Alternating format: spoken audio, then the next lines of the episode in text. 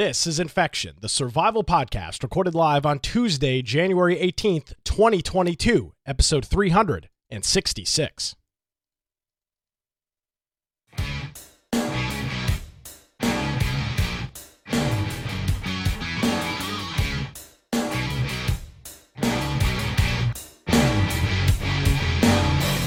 This is Infection, the H1Z1 podcast recorded live on Tuesday, January 20th, 2015, Episode 1. Hey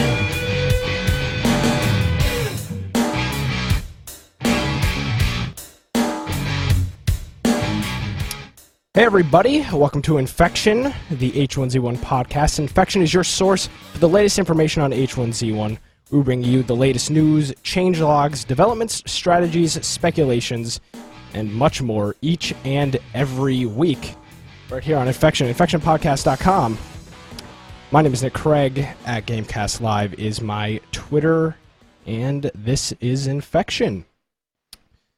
But I'm not alone, and I won't be alone. Joining me every week, Brian Aldridge. Brian, how you doing? Yes, I'm doing wonderful. If you want to find me, you can go ahead and go to, on Twitter, Boise Computer, or Google Plus, of course, is probably the easiest. Just search for Google /plus Brian Aldridge. How did that work out for you? Well, I mean, it was a thing back then. Take you right to the Google Plus page. Yeah, and if you're on our website, InfectionPodcast.com, there's a hosts page where you can get all of our social links.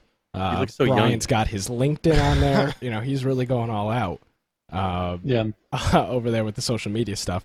So you can get all of that there. But this is Infection. I want to thank everybody for joining us. Live in the Twitch chat room. We do the show live every Tuesday night at 7 p.m. Eastern Standard Time. If you're listening to the audio version of this after the fact, you can check it out Tuesdays or on our YouTube channel. So this is Infection, and without further ado, Brian, I think let's initial reactions of the game. We'll get into the changelogs in a little bit, but initial reactions. What are you thinking of H1Z1 so far? All right, so start day one. I mean, I message you and I pretty much say, hey, have you gotten the game? I saw that you looked like you purchased it on Steam. And so I message you asking, well, should I get this? And I just said, all right, I'll buy this game. And, of course, the servers are down. Just we're not getting on. And I spend, I think it was till 4:30 a.m. trying to get on the servers. That first day, well. And so I was thinking, man, I was having that buyer's regret. Oh man, the fact that buyer's regret. How long has that buyer's regret lasted? 7 years. 8 hours, I think. 7 years. It's not good, but I've been really happy with after that first day. They started putting out some patches for those major bugs, and come today, I mean, it's very playable. Well, welcome back, ladies and gentlemen. 7 years later, it was January the 20th, 2015, 7 years ago that Brian and I embarked on this journey of doing a video game podcast originally around H1Z1. And, of course, we have changed our tune to the survival podcast since then. Brian, 7 years. We've never missed an episode. Yeah. Hurricanes. Family, and you've got a, is there anything that anything going on in your world that that has changed over the last 7 years?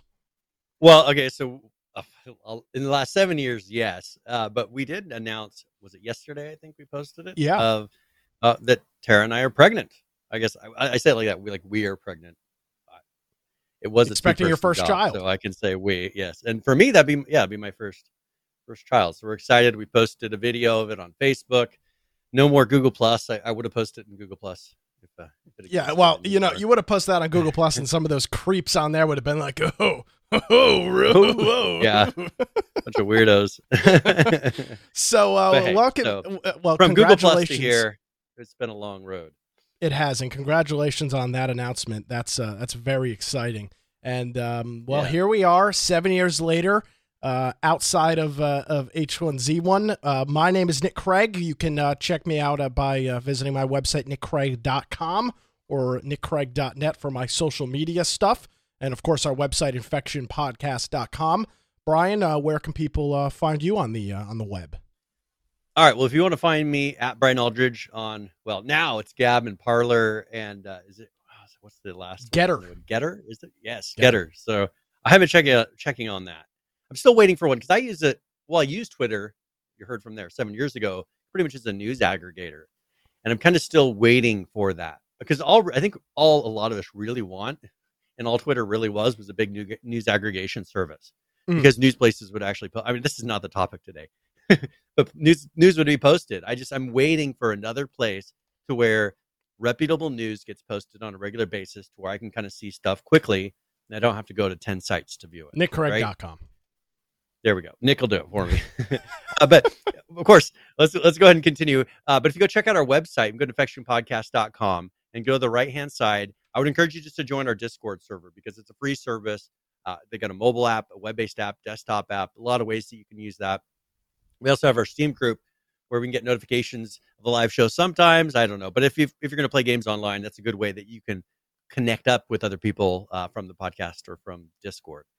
Another thing you can do is the video forms of the podcast. So if you look, we have players for Twitch, YouTube, BitChute, and DLive.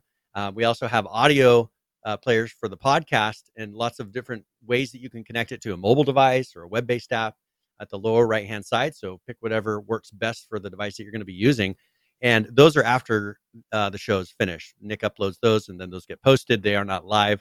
But if you're going to be doing those, I encourage you to jump on the show notes because by then they'll be posted. And you can follow along with what we have a video and audio player in there. And they can follow along and can click the various links to articles, videos, everything that sometimes it's official announcements that we link in there. And that'll help you to see some of the things if you're listening.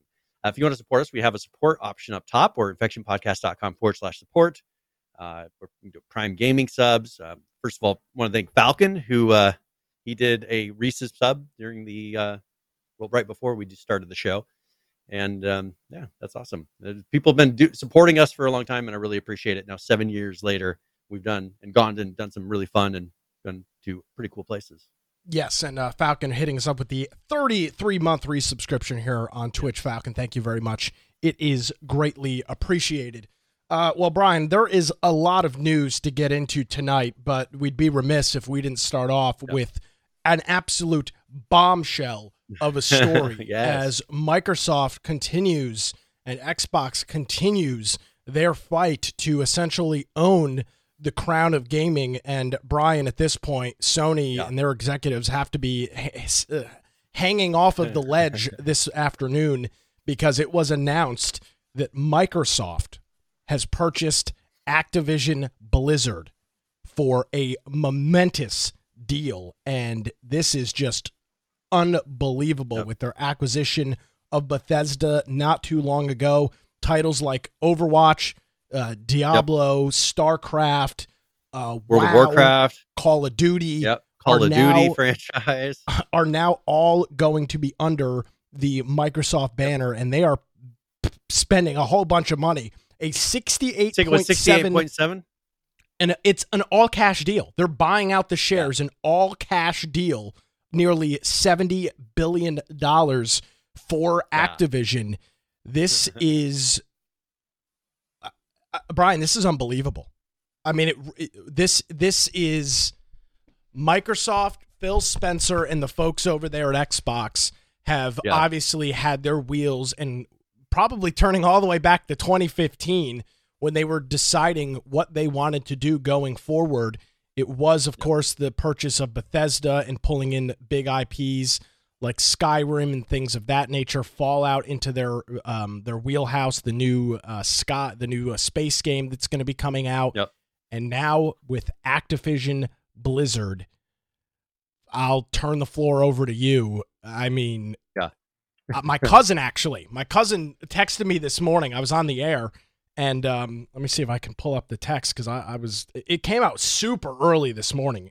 He texted me at 9:00 and said, "Safe to say I know what you guys will be talking about on the show tonight," with the link to the article. Yes. This is huge, Brian. Your thoughts? All right. So first of all, I was not expecting this, but talk about a brilliant move.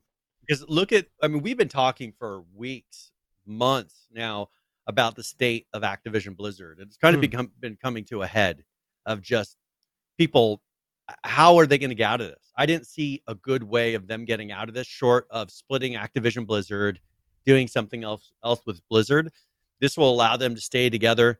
I think this instantly solves a lot of PR nightmare, because they can instantly say, you know, that's not Microsoft. You know, Microsoft has a track record of this, because I don't really remember seeing a lot of these scandals at Microsoft. They may have much better, you know, legal papers that people sign when they walk in the door, but you don't hear about these things.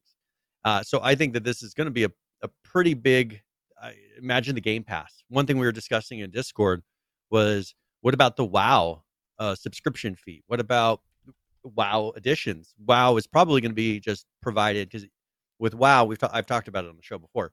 You buy the game and then you pay a subscription fee. Then Call of Duty. I mean, Call of Duty sells regularly. People have the Game Pass. You know, they're making it to where what people buy yearly, like their yearly games, are starting to justify the Game Pass. I feel like that they're just looking at what your average gamer purchases throughout the year, or, you know, the games that your average player just plays and keeps getting. It seems like they're getting those games. And so I think that with this, it's a perfect time, because the stock prices are probably at an all-time low with all the drama, people backing out from deals. We talked about that last week, where Lego was refusing to do something with Blizzard. I think that this is going to be a big thing that's going to let people finally just kind of walk away. It's going to be an opportunity for them to kind of clean the ranks of people that they don't want in the company. With no, you know, because they can just say, hey, we're merging this in, we're restructuring, doing whatever, and they can do it however they want. And I think that they've made very wise decisions, even though, you know, I don't always agree with everything they do, but I think they've made very wise decisions up to this point with their purchases, to where from here on out, what other companies could they possibly buy? Ubisoft, you know, EA. I mean, that's about Ubisoft, it. Ubisoft. I mean, those are the two big boys left, right? Yeah, I mean, I can't think. Rockstar. I mean, those are about the only three. I just can't imagine them selling. Now, so what I want to do here... Rockstar would have to have some major issues to really restructure. Things like this would have to happen to Rockstar to make it happen. What I want to do here, Brian, is this news, CNBC, Bloomberg, I believe, broke the news, but CNBC was all over it this morning. It's a little bit of a long video, but I want to play at least a little bit of it, and you and I can pause and comment on it. So this was... This was breaking on CNBC this morning just after 9 o'clock, and this was Bobby Kotick, the former CEO of Activision Blizzard, and Phil Spencer, who is the current head of the Xbox team over at Microsoft. So let's listen into that. How did this deal come about? And Bobby, I'll start with you. This is a company where you've been the CEO for almost 31 years, started out with a company that you bought out of bankruptcy. Now, I didn't even know that. Did you know he had been with Activision for 30 years? I had no idea he's been with them. I knew he'd been there a long time. I wasn't sure exactly. But that's remarkable. I knew it was like 20. You talk about building 30 years ago, you were dealing with, the early 2000, Atari games and things of that nature with Activision. I mean, that's pretty remarkable. For 400,000. Well, the early on, Activision games, Atari games. I mean, that's where you originally saw Activision was, Pole Position and various ones where Activision. Now it's a totally different set of games. Now looking at a valuation again, this deal values it at about $80 billion. How did this happen? How did you get to this place? Well, look, we've had a partnership with Microsoft that goes back to the launch of the Xbox.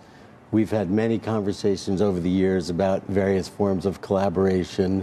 And as we've started to see the real competition, and we're sort of at the beginnings of what the metaverse will be like. And in that race for the metaverse, it started to become apparent that there were a variety of resources and talent that we needed in order for us to be able to continue on that journey. And so as Phil and I started to have those conversations, we realized that now is a perfect time for a combination. Phil, when did those conversations start, and what kind of got you to the point that you're willing to commit this kind of money to a deal like this? Yeah, well, as Bobby said, you know, we talk all the time about the future of this amazing business. 3 billion gamers on the planet today, people playing in all regions, creators coming from everywhere. And we're always sharing our strategy with our partners and talking to them about their feedback. And I think we've always just had a good connection with the team at Activision Blizzard about where we're trying to go. But honestly, this is a deal that happened pretty quickly. Like, I'd say we really had some formative discussions about this specific opportunity late in the year, and we just felt like now was the right time to add the right resources and capability to both companies. Is now the time, in part because Activision shares had been down? They were down about 27% for the year to date. Did that make this an easier deal to kind of get your head around? Yeah. I think as Bobby said, when we look at the competitive set that's out there, we look at the importance to us at Microsoft Gaming of people playing on mobile. We look at the coming metaverse, the opportunities that we need with great IP. We really saw this as an amazing opportunity because gaming's continued growth over the years. Microsoft's big on gaming. We're continuing to invest here, and we see it as a real strong catalyst for us in the consumer categories. Bobby, there have been a series of reports in the Wall Street Journal that raise questions just about sexual harassment at the company and how it's been handled. Those reports have kind of questioned whether you've really looked into some of these reports. What would you say to that? No, of course. Any issue of harassment or discrimination is something that I would take seriously and do. Yeah, I'm sure. And like many companies today, we had some challenges, but we have worked through them. We are committed. I can tell you it's a focus of mine, and we continue to improve the culture with the expectation of being the very best, most inclusive workplace culture. Hey, Phil, just to follow up on that, this is something that you had kind of said at the time. You put out a memo internally saying that you were concerned about these reports. My guess is you guys have looked into this and you feel good about this if you are going ahead with this deal. You know, culture is a journey for any workplace. It's something at Team Xbox we've been focused on for quite a long time. Obviously, going through the due diligence process, talking to the leadership team at Activision Blizzard about the plan they're already implementing. We look forward to supporting them in that plan through the closing of this deal. And then post-close, we know that the most important thing to a creative organization is that the employees feel safe, they feel heard, so they can do their best work. There's nothing that's more important to us. Right. First, Bobby, it's Jim. Congratulations on a great deal. Oh, boy, Jim Cramer. I love this guy. Thank you very much, Jim. Shut up, Jim. Let me ask you a question about how many companies do you think are really in this business? Because a lot of people are saying big three, therefore going to be FTC issues. They're going to be concerned about concentration in gaming. At the same time, I've been saying that there's a gazillion companies in this business, and the idea that there's some sort of protection that's needed for gamers, it seems a little silly. How many people do you think are in the universe that are doing what you do? Look, it's a great question, and I would say one of the motivations that we had for a partnership with Microsoft is the recognition of it's a big market, but there's enormous amount of competition, whether it's Tencent, who has resources that are extraordinary and a global footprint, or Sony, or Facebook, or Amazon, or Apple, or Google, or Netflix, or Disney. When you think about the race for the metaverse and for the more influence in gaming and the gaming ecosystem, we've now seen more competition than ever before. And then if you add to that all the tools that companies like Microsoft make available, like a platform like cloud, you now have user-generated content that's competing in this marketplace. So the competition has never been greater, and it's coming from all forms. Well, that was Bobby Kotick, Phil Spencer, and Jim Cramer on CNBC this morning when this news first broke. And, you know, there's a couple of things to take away from there. And Brian, we've been covering it for the last couple of months. The turmoil, I guess you could call it, over at Activision Blizzard, and just the allegations, the claims, the back and the forth. And it appears evident to me Microsoft is not a stupid company. I don't care what you think about the Xbox or their platform. They obviously did a serious deep dive into this before they decided to acquire this, because now, even after this acquisition, these problems, they're not just going to go away. I mean, you don't just wave a magic wand and all the problems go away. But it was obviously something that, let me just be frank about what I think about it. Obviously, these problems were not as extreme as were reported in the press, because if they were truly as bad as what has been reported for the past couple of months, I don't see a company like Microsoft wanting to touch Activision with a 10-foot pole. I really don't. Yeah. And I would imagine that the Microsoft, Xbox, and their whole departments at Microsoft that handle HR and things of this nature, when you've got a company, I don't know how many employees Microsoft has, it's a copious amount of employees. They obviously did not feel that some of these issues were, in fact, going to be the end-all, be-all, and they decided to move forward with that acquisition. Well, and they probably looked at the facts of the cases, because that's one thing we haven't really, I mean, we haven't dug into specific cases because a lot of these cases haven't been released. They're all hearsay, or that's sealed information, or, you know, there's just no thing out there that says, here's what Blizzard did, other than hurtful statements is pretty much what I've seen up to this point. They probably looked into the actual cases and saw that most of it, if it went to court, whatever is left, wouldn't be a big deal. I think that a lot of it's been blown up, and I think a lot of it has been people trying to force a company to make decisions and make changes, and are using people and emotions to do it. How much of it, I'm sure there was a lot of things happening in the past, but I think most of those have been dealt with, and I haven't seen any solid evidence against Blizzard of exactly what they've done. And maybe it's because of the privacy of the cases and things like that. I think that people, because they haven't seen anything real, it's been all, oh, they're bad. That's all I've really heard, right? They're bad. They've done bad things. Can't really tell you exactly what the bad things were, but they've done bad things. For that, I think that this is, people are going to look past it, especially with this, they're going to see it in their Game Pass, and all the rest of it is going to kind of go away. When people don't have to pay for something, all of a sudden they get a lot less emotional. They get emotional over when they're paying, for a WoW subscription, and then they're paying for a yearly release, or however often they're releasing it. If it's in their subscription, they're just going to be like, okay, I don't know. There's going to be less to it. And I don't. How much do you want to talk more into? Because there's a couple other things with it. I don't know how much more deeply you want to go into this. I want to go deep into it. I mean, I think this is okay, this is going to change the landscape, and I do want to highlight something quickly before you move on.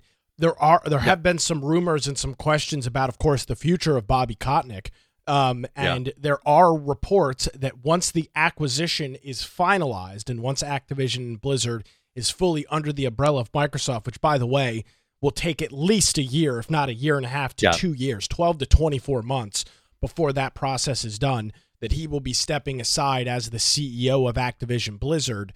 And I'm not sure if they will appoint a new CEO or if it will just kind of fall under the umbrella of somebody at Microsoft or Phil Spencer or somebody of that nature. So it is reported that, at least according to sources that said, once the deal closes, Kotick will step aside. In a statement, it says, Bobby Kotick will continue to serve as the CEO of Activision Blizzard. He and his team will maintain their focus on driving efforts to further strengthen the company's culture and accelerate business growth. And once the deal closes, the Activision Blizzard business will report to Phil Spencer, the CEO of Microsoft Gaming, aka Xbox. Yeah. So it does appear that all the calls and cries for him to be ousted, well, I guess it's going to happen. He's sick. I just looked it up. He's only 60. And you think he's been with Activision Blizzard he essentially bought the company 30 years ago. Yep. So he bought it in his late 20s, early 30s, and has, turned it into a multi-billion-dollar company. And due to, say what you want about him, his company that he has ran for the last 30 years from the 90s till today was just acquired for nearly $70 billion. You can say the personnel issues, you can talk about all of that, but obviously, Brian, he did something right, because $70 billion is a $70 billion all-cash deal, I'll mind you. This is not stock options. This is a $70 billion buyout of Activision Blizzard. You obviously were doing something right at the helm for that to be worth that price. Yeah, and I think that for him, I mean, he's been from the beginning, and people give him a lot of. This company is huge. They're giving him 10, a lot 10,000 employees. Yeah, 10,000 employees, and enterprise. They're holding him personally accountable.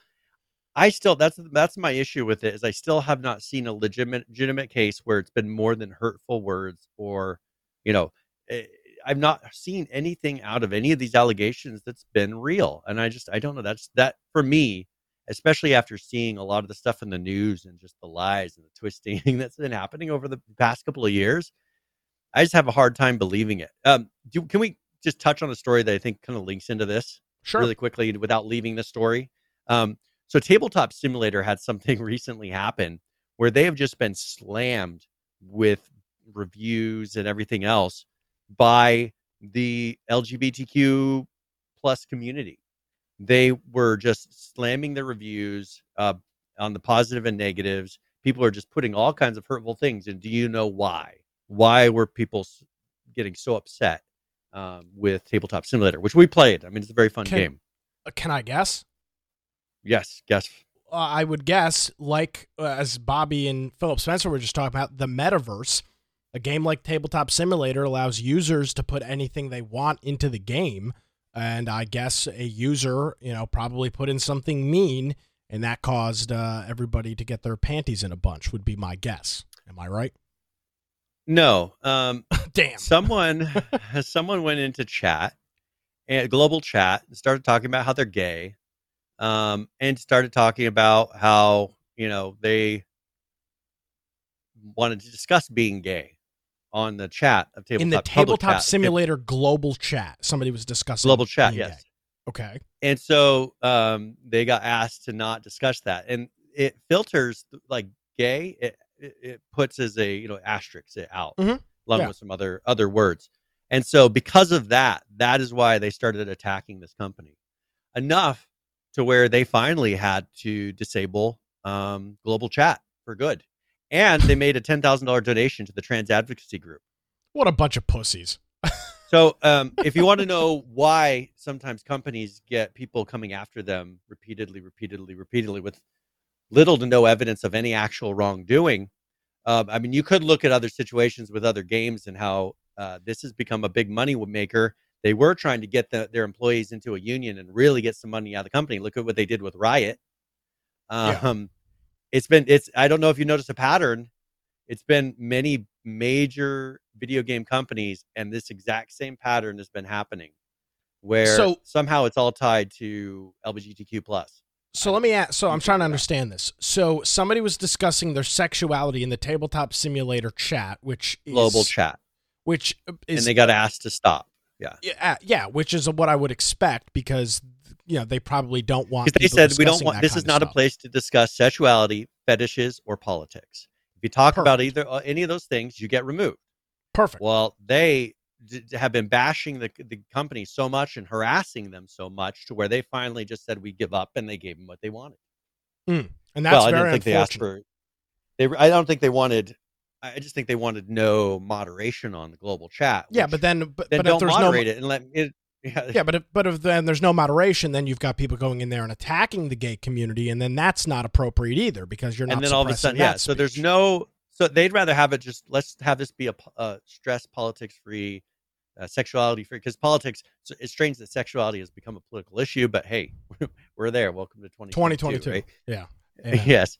And so I think that, for this, they did the right thing the first time, but doesn't matter if you do the right thing. They'll still come after you and say that you did the wrong thing. This is a perfect example. Go look at all of their go look at all the reviews and everything else. It's just turned into a big mess.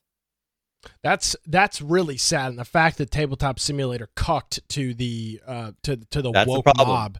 This is why this is happening. Is sad. So show me the proof with Activision Blizzard. I have not seen proof. This right here, Tabletop Simulator did nothing wrong, but look, they got money out of them and they got them to disable the chat because they wouldn't bend to what they wanted, correct? So pretty much it was a full, you get what you want, plus we'll pay you to leave us alone. That's what this was. This is happening all the time in the video game industry now. This is, it's review bombing. It's review bombing, it's attacking. We have another one, Riot. You want to know what Riot's doing? Because Riot had this exact same kind of situation as Blizzard. Remember Blizzard, they had all these sexual harassment and everything else. Riot had the same problem. Of course, they got purchased by Tencent. So to solve the problem, what they're doing is they're offering to pay any employee 25% of their salary to quit if they're not convinced of the new direction of the company. Well, damn, that's a that's a very much, okay, put your money where your mouth is, yeah. I think it's the perfect solution. It's like put up or shut up. If you don't like where we're going, we'll pay you some money and leave us alone. You know what? That's going to save more money. Look what happened to Activision Blizzard. You want to know the Chinese? It's now owned by China, so it's amazing that they're dealing with this in a perfect way that doesn't make all these people mad. I don't know how. But don't look behind the curtain. So But anyways, sorry, I just that's exactly what I'm thinking. But this right here is the perfect solution, because you don't want to deal with them anymore in the company, because they're going to do nothing but drag you down and cause harassment and make other people feel negatively about the company. Say, if you're not happy with us, we'll pay you a quarter of your yearly salary, and those people are gone. Activision Blizzard should have done that a year ago to solve this whole problem. Say, hey, if you don't like where we're going, we're making changes, but if you don't believe in us, we'll pay you this much money, to leave, if you don't believe in it. We want people to believe in us. That's what they should have done a year ago, but they didn't. All right. So now and they're doing 3 days a week work week. That's convenient. Or sorry, it's 3 days from home. So they no matter what, they get to work 3 days from home, or 3 days in office and then 2 days at home. So they get very flexible. So they're making, which is not a huge deal nowadays, but I think that they're trying to make it a better situation. What you think about Riot, and Tencent and all that set aside, but I think that that's the better way to deal with this. And I think that they kind of, because remember we showed pictures of all Riot out in front of their office buildings, people rioting in front of Riot. Yeah. Rioting in front of Riot. So let's move the conversation back to Activision Blizzard. And now let's talk about something that we haven't talked about with this yet. Is this a good or bad thing for the industry? Firebomb80 in the chat says, isn't Microsoft buying all of these companies actually a bad thing as a whole, or am I overthinking it? And you can kind of see and take it both ways, Brian. And, yeah. Jim Cramer at CNBC brought up the point about the FTC and things of that nature. I don't think the FTC will get involved necessarily. They might. There's only so many companies can do this on this scale. There's a couple, and they're not really fighting for it right now. Well, so then let me just ask you, do you think Microsoft purchasing companies like Bethesda, huge developer, Activision, arguably the largest developer, is this a good thing, Brian? Is this a good thing for, let's take the company out of it. Let's take the politics out of it. Let's take all the social issues out of it as a gamer, is this is this what you want? Is this a good thing? Well, okay. I like to say yes, and let me say why, because it's not going to make games go away. There's going to still be big games, small games, all kinds of games coming out. But I think for them to be able to handle the type of games that are coming out over the next 10 years, which are going to be just massive for some, because that just seems the direction we're going, the metaverse. I think it's going to take a giant company and resources, and it takes something like Microsoft or Amazon or, you name whoever who has infrastructure to be able to handle this kind of metaverse that's coming up. I think there's going to be a place where there's that, where there's this giant metaverse. And then I think there's going to still be the small guys, but I don't think that, think of it like the movies that, there's plenty of movies coming out constantly, but there's only certain ones that are like the big budget box office type of movies, because they have giant studios behind them. They're able to put forward that type of money and have the resources and to make those giant productions. Video games are the exact same way. I think that we're coming into a period where to make some of these games, it's going to take giant teams, because there's so many details that we expect now. It's not like Pong anymore. We've gone from Pong, which is, two lines in a circle or a square, to something that's just incredibly ridiculous to make one thing. You have tons of people making assets and the people working on physics and code and the world. There's just so much to it that I think that we need some of those giant companies to make those kind of games, like World of Warcraft or Call of Duty. I don't think so much, because Call of Duty is kind of in a groove to where they make tweaks and they make adjustments and they're they're upgrading the engine. But I think some of the big games where, they're big worlds are what these companies doing things like this are going to allow us to kind of go into. And I think that that's what we'll start seeing, are giant world games where, there are a lot less limitations. Everything's connected, probably in the cloud.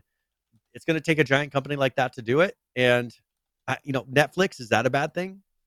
I think so. It depends on who you ask. The people that are making small movies who want to self-publish, probably not. But for people, there's a lot more content that's easily accessible in your house now compared to 10, 15, 20 years ago. Well, and you can look at the same thing with music streaming. For the artists and creators, music streaming is a huge detriment. It takes a lot of money out of their pocket because the rate that gets paid out is pennies. So for them, it's not good. But for you and I, the consumer, not having to pay 99 cents or $1.99 per song and paying $10 a month to stream unlimited amounts of music is a good thing. So I think it looks at, you look at both sides of it. So from my vantage point, the way that I see and look at this, I think this is overall going to be a good thing for the gaming industry. I think Microsoft, again, you can question and plenty of reason to question some of their decisions and things of that nature. Activision is such a large company that they will continue to do what Activision does. Well, let's be clear. This is not like Microsoft is now going to run Activision the same way that Microsoft is not running Bethesda. They are still going to release their new games. They're still going to release the next Fallout. They're still going to do the next thing in the Elder Scrolls or Skyrim series. And it's the same thing with Activision. They're still going to do Overwatch 2. They're still going to be releasing Call of Duty, still doing updates to WoW. I don't think you'll see huge changes there. But what I do think, Brian, from a consumer standpoint, you can look at it both ways. If you're a big Sony fan and a big Sony person, this blows because Microsoft is now essentially holds a good chunk of the big AAA titles. It holds those games in a vice grip. And now for Sony, and I don't think I was being too facetious when I said Sony executives are standing on the ledge this evening. They're fucked. I mean, what's gonna happen if Microsoft decides to do the same thing that they did with Bethesda, saying, well, maybe some of these newer games are not going to come out on the Sony PlayStation? Microsoft very well may do that, and Microsoft is going to control the gaming sphere. Now, well, at least for America, right? I think that's fine. I personally, America, I think we're kind of having a battle that we've seen in politics with America versus China, and I think we're seeing it in video games playing out as well. Because if you look at China here recently, this was actually in our last week's news, and I don't think we covered it, but they've been freezing all approvals for new games, and that's caused 14,000 game firms, so those small guys in China, to be shut down. So over there, they don't even have small publishers anymore in China, but they're not even allowing these guys. I think a lot of these titles are no longer going to, and I don't know that Microsoft's going to sit there and bend to them. And I think that that's a good thing, because we've had, Microsoft's a company that's in the United States. We've had so much bending and things happening for China. We saw it with H1Z1. I mean, talk about 7 years ago, us seeing it play out right before our eyes of a company starting to bend to China, us calling it out and saying, hey, stop it, knock it off. And then watch the company fold because they made poor decisions. That got them there. I think that we're going to see a split between, because they're already, a lot of these companies aren't allowed to do China versions anymore. They're making it to where it's all internal. So I think we're going to have kind of an America game company, kind of like we used to. There was Japan and they shipped all these things over, and then there was games that are made in America. But you look at Blizzard, they kind of went with this. We want everybody to, think that we're the cool company. I think they just need to get down to, we make games, they're fun. Quit trying to be, the fun cousin or uncle, because I always felt like they went up on stage and wanted to be the cool guy. It's just, they were always different. I think people don't want that anymore. They just wanted to make video games and kind of get out of, I guess people aren't as much either they're fanboys and they're buying products, but I don't know that they're doing the same way that they used to 15 years ago for Blizzard. We don't know. And that's the thing. We don't know what this is going to be. And I don't know which way it's going to exactly which direction it's going to go. And Falcon says only time will tell. And I think only time will tell. But what I am confident in, and maybe this is the Microsoft and Xbox fanboy in me. What I am confident in is that Xbox, the gaming division of Microsoft, is committed to gaming. Yeah, I mean they have proven no drama gaming is what I've seen. Well, and I mean you can't say anything otherwise. They've just shelled out nearly $70 billion worth of cash to buy a gaming company. And for me as a gamer, I think they saved the American gaming industry personally. I mean, you could look at it, but if you look the direction that the American gaming industry was going up until this point, everything was going to China. now China made some really weird decisions here recently that kind of stopped that. You know, I'm just totally blocking and getting super restrictive on games. But up until the point, like right up until when H1Z1 kind of got sucked in over there, they were pulling in and like buying everything. And now it's weird. Over the last month, you know, a couple months, it seems like they've slowed down, you know, at least less news. They've still been buying companies here and there, but it seems like it's just been kind of a quiet, you know, they're locking down, not accepting new applications. I don't know what's going on with them, but I think it's a good thing that Microsoft here is at least keeping these companies local, because I think it would have sucked if Tencent bought another company and there's another company that we have no control over that could easily just be taken off the shelf. Because, you know, once Tencent buys it, so far they've shown a good track record, but just like the track record, you know, with H1Z1, you don't know what they're going to do. You can't count on anything of their rules or their laws or what their track record is, because they change from month to month. So I think that, you know, Microsoft coming in here, I think was probably the better of the options, because I don't know what other company could have stepped in other than Amazon or a Facebook, you know, or something like that. I don't know who else could have. And I think that those companies would have messed with it too much. And see, and I think that's an important thing to note is, if obviously Activision and Blizzard were looking for some sort of purchase. I mean, if you're not looking to sell, then you're not going to sell. And when we look at who could have potentially gone through with this acquisition, you mentioned a couple of companies. Sony, I don't think they have the resources and the cash to do it. I could be wrong. Not right now. Microsoft, Amazon, Facebook, or Google. And if I had to pick one of those four companies or one of those five companies to do this, let's be honest, Brian, I'm picking Microsoft, a company that over the last couple of years have really doubled down on gaming, and specifically as a PC gamer, have really given more love to the PC gaming industry over the last couple of years than I would make the argument that anybody has, in terms of trying to make things available, changing the name of the Game Pass to make it more lucrative for the PC players and not shoehorn it by saying this is Xbox. They seem to be really committed to doing this, and I've got no share and no stock in Microsoft or, you know, their failures or successes. But as a gamer, Brian, I'll tell you a couple of things that I'm frustrated with, and maybe Microsoft can kind of, you know, put Activision Blizzard on watch with this. I hope they do the same thing with Bethesda.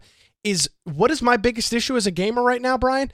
I am sick of unfinished titles making their way to the market, and I am sick and beyond frustrated with half-baked bullshit making its way to my plate, like the recent Battlefield launch, which was a completely unmitigated disaster. The recent Call of Duty launch, Vanguard, which was had huge issues with it as well. The Fallout 76 was a nightmare when that released. Those are the issues that are affecting me as a gamer right now, Brian. And if I could talk to Phil Spencer, Bobby Kotick, or anybody in that industry, I don't care about any of the other stuff. I care about paying for something and getting the product that I was promised. And we are seeing very little of that right now. Will Microsoft be able to do that? Will Xbox be able to do that? I don't know. But I can tell you I'm not happy with certain things coming out of these large studios. You can give a pass to the indie dev. You can give a pass to the small group trying to make a game. I don't give a pass to EA when they release an unfinished game and charge me $60 for it. I don't give a pass to Activision when they release a new version of Call of Duty and it's broken on day one. I don't give them a pass. I don't give a pass to Bethesda when they release Fallout 76 with just nonsense. I don't give a pass to them for that. I don't give a pass to CD Projekt Red for some of the issues that launched with Cyberpunk 2077. I'm sick of giving passes to these large companies. Or even like Red Dead Online. I mean, look at how much, what we were expecting something cool, and that just turned into a dumpster fire. That's from one of the biggest, most forward-thinking video game companies in the world. You know, it's just it's very easy for them to stumble and make mistakes. And I think that for this, I mean, I think that this will be a year from now, we'll be looking at it and saying it's just a natural fit. I think that the other companies that have kind of come into the Microsoft world in Game Pass, I think it fit perfectly with it. And recently, right before this announcement, Xbox or Microsoft just got 25 million subscribers on the Game Pass. 25 million. I mean, multiply that by the dollar amounts. you know, $9 a month or something basis. Yeah, $9 a month. It's 90 million. It's 25 million times 10 almost dollars a month. That's incredible. And they're going to be adding the leak. I think there is a list of games that are going to be added to it that were leaked for the year 2022. And there's already 31 day one games confirmed for the Game Pass for this year. What's in that list? Day one games. Let's look at that. So the new Stalker game, Starfield. Which is going to be on Unreal Engine 5, so it should have some pretty cool, right? Isn't that one that's going to be on Unreal Engine 5? Stalker? It is. Starfield, which is Bethesda's new game. That makes sense. Mm-hmm. The new Sniper Elite. Just looking at this list, the new Total Crusader War Kings game. 3 is going to be on the Game Pass. I mean, you know, we got people that love playing that, and they've got tons of DLCs. It'll be interesting to see what they do with all of that. Sniper Elite 5. My wife loves Sniper Elite 4. That's the game that she has played a ton of. She told me she was a gamer, and I, you know, kind of, you know, rolled my eyes a little bit. And she played Sniper Elite 4. She's actually very, very good at it. Way better than I am, for sure. So, there's a decent number of games on here that are, and this is all day one. So the day they're released, it's going to be no extra charge on the Game Pass for you. So we're about 45 minutes into the show, Brian. And if you're okay, if you want to do the whole show on Activision Blizzard, I'm okay with that if you are. So one of the things that, because you and I, which we don't ever do, you and I texted you this morning as soon as I found this out, which we just don't do. And you brought up a very interesting point about the subscription to services and games like WoW, which are a large moneymaker for Activision Blizzard. Do you see? But I don't see Microsoft doing it. But do you see? Do you see some sort of subscription service where now? Obviously, there will be there already are different tiers of Game Pass. But I guess going forward, is there a tier of Game Pass that's maybe $20 or $25 a month? Which you might go the ultimate, right? Yeah, I think that's 15. They have the ultimate. But I'm saying they have the ultimate, which includes the game streaming. So I assume maybe they'll raise the price of the ultimate and keep it within the same. And that's what I was should just include everything. And that would be my question. So for $25 a month, which you might say, wow, that's a lot of money. And you could make that argument it is. But if that got you access to, and looking at what Microsoft owns now, Bethesda and Activision and all of their internal titles, for $25 a month, you got access to the most recent Call of Duty. You got access. You're talking about $300 a year, which breaks out to, five games. Yeah, 300 by 65 new titles a year. For $300 a year, you got access to not only the newest Call of Duty, Overwatch, WoW, Halo, Skyrim, Minecraft, Years of War, which is already Microsoft. Yeah, the Halo, Rare, all of these big titles. GoldenEye, all that.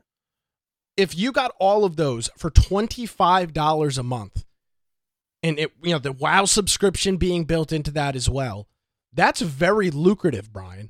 And as we've seen the world transition to a SaaS environment, nor software as a service. And I would consider this SaaS as well. It's, you know, product as a service, a PaaS, which is not a great acronym. When you look at that's very lucrative for a gamer. You don't have to get $60 titles. Yeah, I do. You don't have to get $60 titles. You don't have to worry about, but you just pay this $25 fee the same way that you pay $17 a month for Netflix, the same way that you pay $10 a month for Spotify. And you can just extensively play, Brian, anything that you want, whenever you want, on any device, anywhere in the world, as long as you have an internet connection. That is very lucrative as a gamer. It really is. Okay, so there's a couple topics, because you triggered another topic that I think we might want to discuss a little bit, because they've been talking about, I saw a post on inclusion, and if you look at what do they mean by inclusion, you know, they're talking about bringing all of these in. I think that you're going to start seeing mobile and different aspects that maybe they didn't embrace before, because you had a very hard time getting. Well, they own King. Activision owns King, which is Candy Crush. I think that's now. I think you're going to start to see a little more of these being used, especially with the mobile part of it. I just think it's going to be big. Now, my prediction, as far as the subscription, I think probably what they will do is roll it into the Game Pass, and then I think they will have some sort of a Game Pass inside of WoW, you know, kind of like what other the season pass.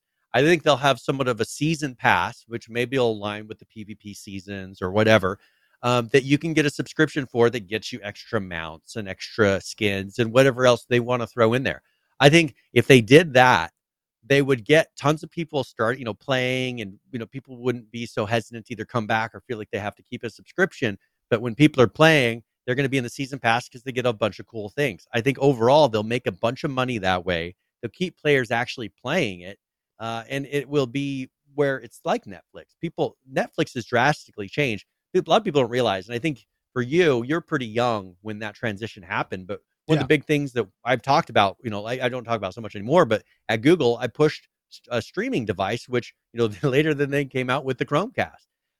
That was very unheard of at the time. And people thought, you know, I'd rather go down to be able to pick out whatever movie I want. I want to go to the corner and be able to get a disc and have it and be able to play it. And, you know, and then they started using it. And who wants, you know, now that you have the convenience of being able to stream almost thing you can think of, right?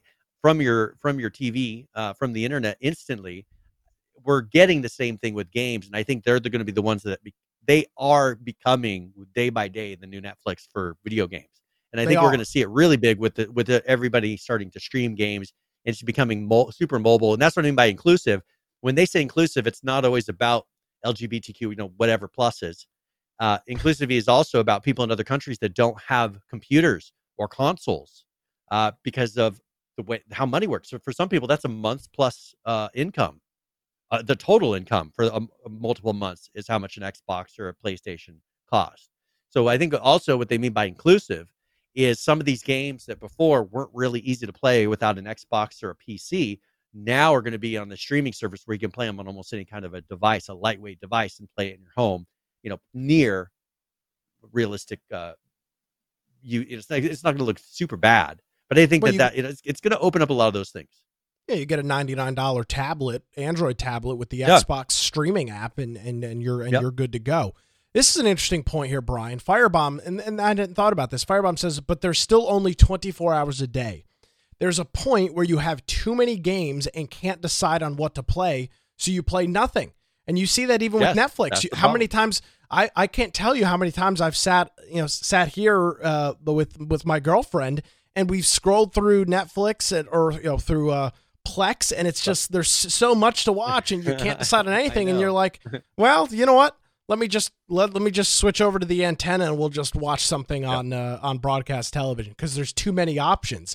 One quick side note that's been happening, and that's why they're putting like on Rokus and things a live station because people when it's organized and they have to decide, they have a hard time choosing, so they want a channel that they can sit. It's going to land on something. Like the Roku channel. Well, and it's the equivalent of cable surfing and what used to be with that of just clicking the button up until you find something. And Firebomb went on to say, I have so many unplayed games in my Steam because I have too many games. Game Pass having a mega amount of games is not actually a good thing in my opinion. And I do think that brings forward a struggle as well. You can have an overload of too much. Now, I think in the long term, that's a good thing. But for a short, and what I think has to happen, Brian, is we'll have to eventually train ourselves and change how we consume content. And I think that will kind of come with time, but yes, there can be too many options. And I think you see that I have absolutely been in that same situation with Netflix where you're just, do I watch this? No, yes, no, can't decide on something, even though there's hundreds of things to decide on. Hundreds and thousands of movies to pick. And they're free. The one they want. Yep. Yeah. And you can't decide. Now, if there was a very different. It is very different. So I think that's a very interesting point. A very interesting point there as well. Another thing, I wanted to bring this up really quick. Sony, they have been having an issue where they can't get more PS5s. They don't have the parts to be able to build the PS5s that they need to make the number. So they're starting to make PS4s again. So Sony is now making PS4s again and selling them because they cannot make PS5s enough. Well, which leads more to the streaming. It's going to make Microsoft even stronger. Yeah, because you could use... Sony's trying to come out with a streaming service right now. They're trying to put out a competitor to the Game Pass, but dude, look how far behind they are. And look how few titles that they'll be able to lock down. I think it's too late. You know, they're the blockbuster streaming service right now. Honestly, I did subscribe to that, to the Netflix equivalent, the blockbuster one where they sent you the discs and everything. That's who they are. I feel like that's who they are right now. And they may end up like Blockbuster if they're not too careful, because what do they really have? They have a couple games. They have their IPs. They have some IPs they're holding on to, but they're starting to push those out on PC. I think they're kind of giving up, and I don't know what they're... Maybe they're going for the streaming thing. Hold on to those, sell what they can, because they've been selling crazy amounts on PC because people aren't playing them on PlayStation anymore.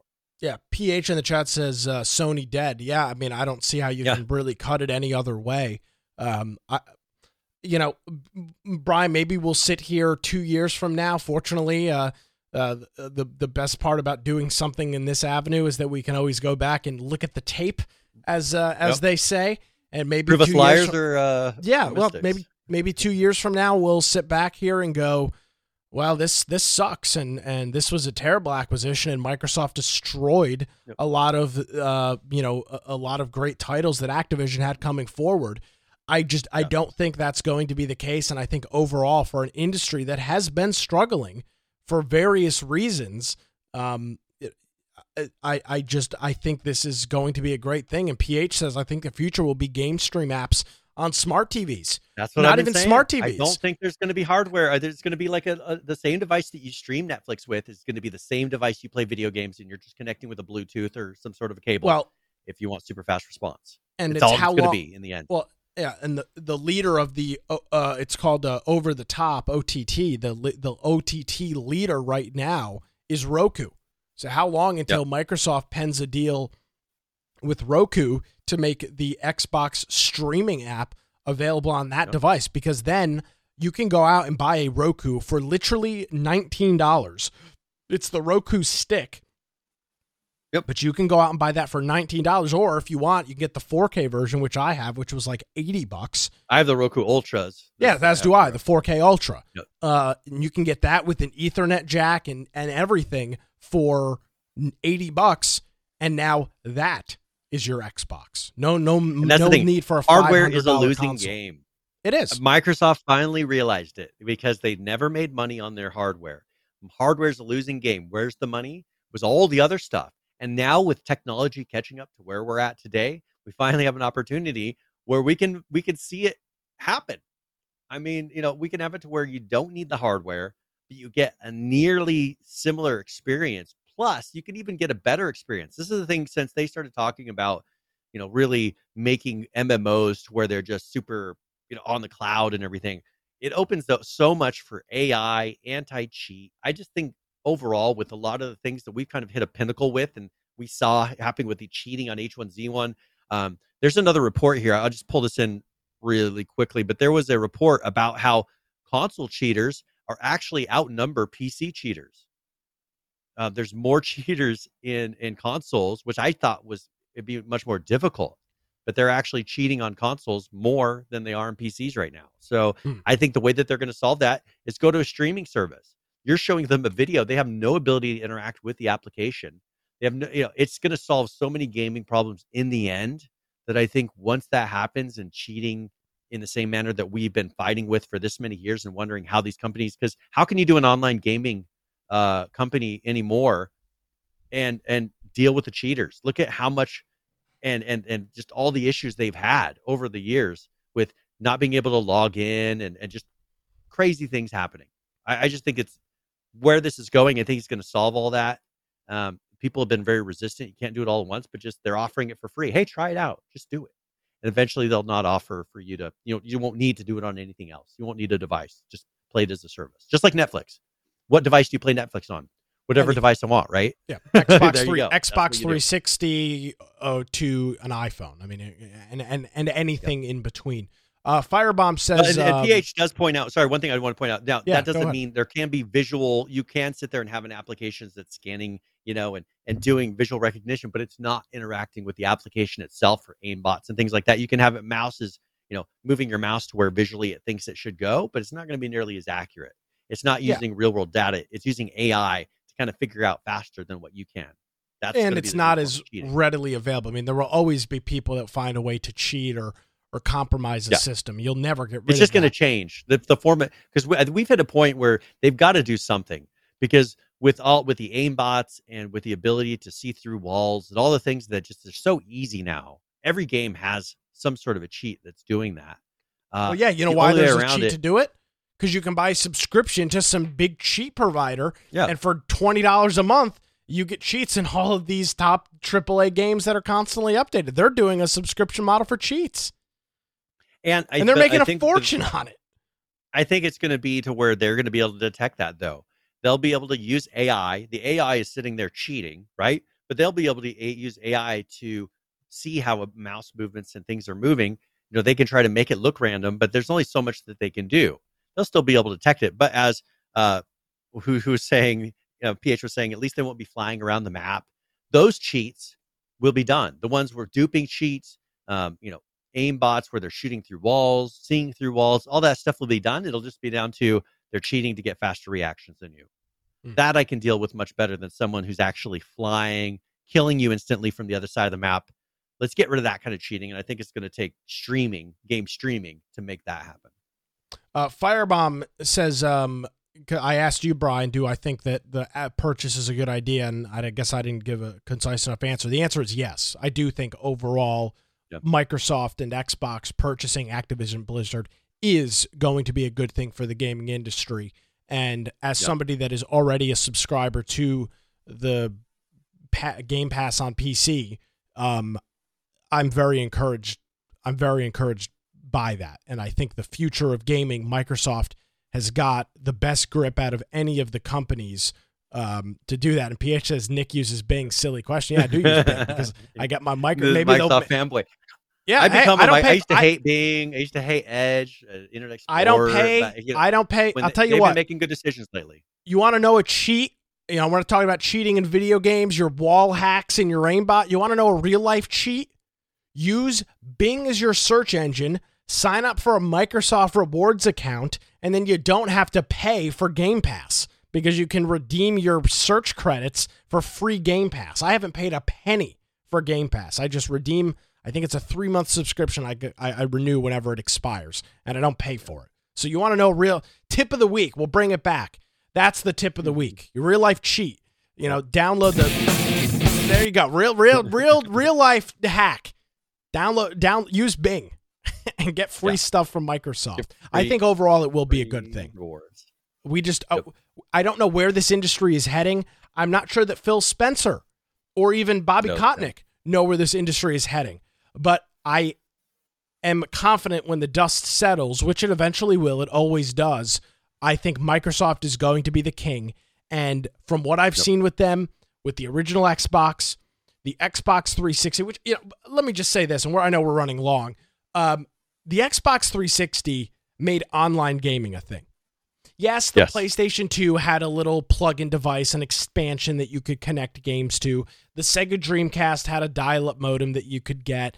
There was online gaming before the Xbox, but the Xbox 360 and what they did with that, with the party system, with the friends list, with the community, with the chat, with all of those things, they brought that industry forward, and now anything that you're dealing with right now that deals with, you can look at Discord, you can look at the Steam, you can look at how Steam handles their grouping and chat and things of that nature. All of that goes back to what Microsoft did with the Xbox 360. They revolutionized and brought multiplayer gaming mainstream, which is something that reminds me. And then you saw, look at in the early days of the Xbox 360 versus the PlayStation 3, and Microsoft was kicking in Sony's teeth when it came to online play. Sony, there wasn't even a chat system on the PlayStation for the longest time. There was game chat.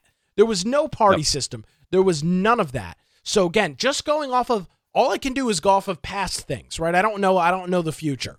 And looking at the things that Xbox and Microsoft did with the Xbox original, the Xbox 360, and then moving forward now with Game Pass and things of that nature, the Xbox One, I'm confident that if there's going to be a leader in this industry, that Microsoft is capable of doing it. So to answer the question, yes, I do think overall this is a good thing. Yeah, and I think in the end we will see that benefits came out of this. A lot of drama was probably left behind, because that's been part of the issue, is all the drama following these companies. We've been saying it. Make video games. Quit worrying about people's sexuality. Quit worrying about all these other things, politics that are just insane. Get back to doing your job. I know that that's hard to hear, but make video games and make them fun and quit worrying. I think part of the downside, and my age, I don't know, because I'm in my 40s, right? For me, man Aldridge, yeah. I look at the old kind of Activision Blizzard and how video games used to be a little bit more edgy, where, you know, they would have Duke Nukem, you know, and they would have females scantily clad and all this. And I just look at how it's changed to where it used to be more of kind of a fantasy. Games were realized to be things you could do online or play that weren't how you were in real life, right? I think they've gotten away with that, from that, and now people have politicized it so much to where they can't really do anything risque in games anymore. And I don't know. I think it's kind of going down a dangerous path. That's the one downside I see of everything kind of coming under this umbrella. The same thing we reached with Netflix. Netflix has a very similar problem of, you know, there's some shows they won't let on Netflix, and you'll never see them because they don't let them on Netflix, right? Or certain shows are put on Netflix, and certain type of content and framing and messaging is put into those because there's one company pushing the narrative, right? That's kind of the downside of having one giant company doing all this. My positive thought that, you know, above Netflix, which is very political, Microsoft seems to be very unpolitical lately. I think that is kind of the benefit. They're the least political company that I've heard of for a while. It hasn't always been that way, but lately it seems like they've just been like, let's do business, focus on business. All the Office 365, business. Now this is their game part, but do you see a lot of drama about, you know, around the Game Pass? Their notices, you know, this game's being added, this game's being removed. They've made it a service, and they've taken the politics, from what I can tell, because I'm not seeing a stream of themes of games like you do on Netflix, where all of a sudden you have all these shows that are along certain topics that they're pushing. I haven't seen that. And as long as I think they keep doing that and kind of keeping that distance, I think we'll be good. But they need to keep that distance of, let's keep it to business. Because I think over the 20, 30 years that I've been watching the game industry, they went from a carefree, it's supposed to be an escape from reality, to an extension. Now it's an extension of reality. But they want to make it their reality. And I think that's where we're really getting kind of a mix up. And how they handle that is, I think, going to determine whether or not they're successful in the very end. Because if they bend and start making it worse, and they kind of get away from fun, and it becomes more of a political way to sway the way that people think, which is what a lot of information has become, then I think it won't be a good thing. But as long as they can maintain not doing that, I think it'll be a positive thing over the long term. Well, let's go ahead and put a bow on it here, Brian. We're a little over time here. Any other thoughts on anything before we get out of here this morning? Or this afternoon? Nope. This evening? Sorry, I'm sorry. Yeah, you did your show in the morning. Yeah. I think that this is going to be a really interesting thing to watch, because these are some major, especially with the Activision part of this, or the Blizzard part of this. I think that's to see how the mentality changes and the messaging. Let's just watch PC Magazine. Let's watch Kotaku. I don't know how they're going to respond to this yet, because, you know, they've been just pushing on Blizzard bad. But they love Microsoft right now because of all the stuff Microsoft's doing for gaming. I'm not sure where they're going to take this, but it'll be interesting to see if it makes them all of a sudden leave Blizzard alone, and if that's what happened. I think that was kind of the goal of the thing overall in the end, is to make this whole thing just kind of settle down and go away so they can start making video games again. And I don't know that we'll see if that happens. I'm hoping it happens. I agree with that as well. Alrighty, Brian. Well, I don't believe we've ever done an hour long show on one singular topic, but I guess there's 7 years later, there's still first for everything. So with that, I will ask you to tell folks where they can find you online. Yeah, at Brian Aldridge and Gab, Parler, and GETTR, right? Is that GETTR? GETTR? GETTR. Or you can go to my blog, biteoftech.com. Of course, go to our website, InfectionPodcast.com, and go to the upper right-hand side. Join our server on Discord. It's a great place to hang out. We've got ARC servers, I think like 10 of them or something now. Workout channel, politics, all kinds of whatever you want to discuss. We've got some channels for those things. Also, if you want to support us, or actually, if you want to watch us, you can do that through Twitch, YouTube, BitChute, and DLive, and we have links for those on the upper right of the website. And the lower right-hand side, we have our audio-only forms.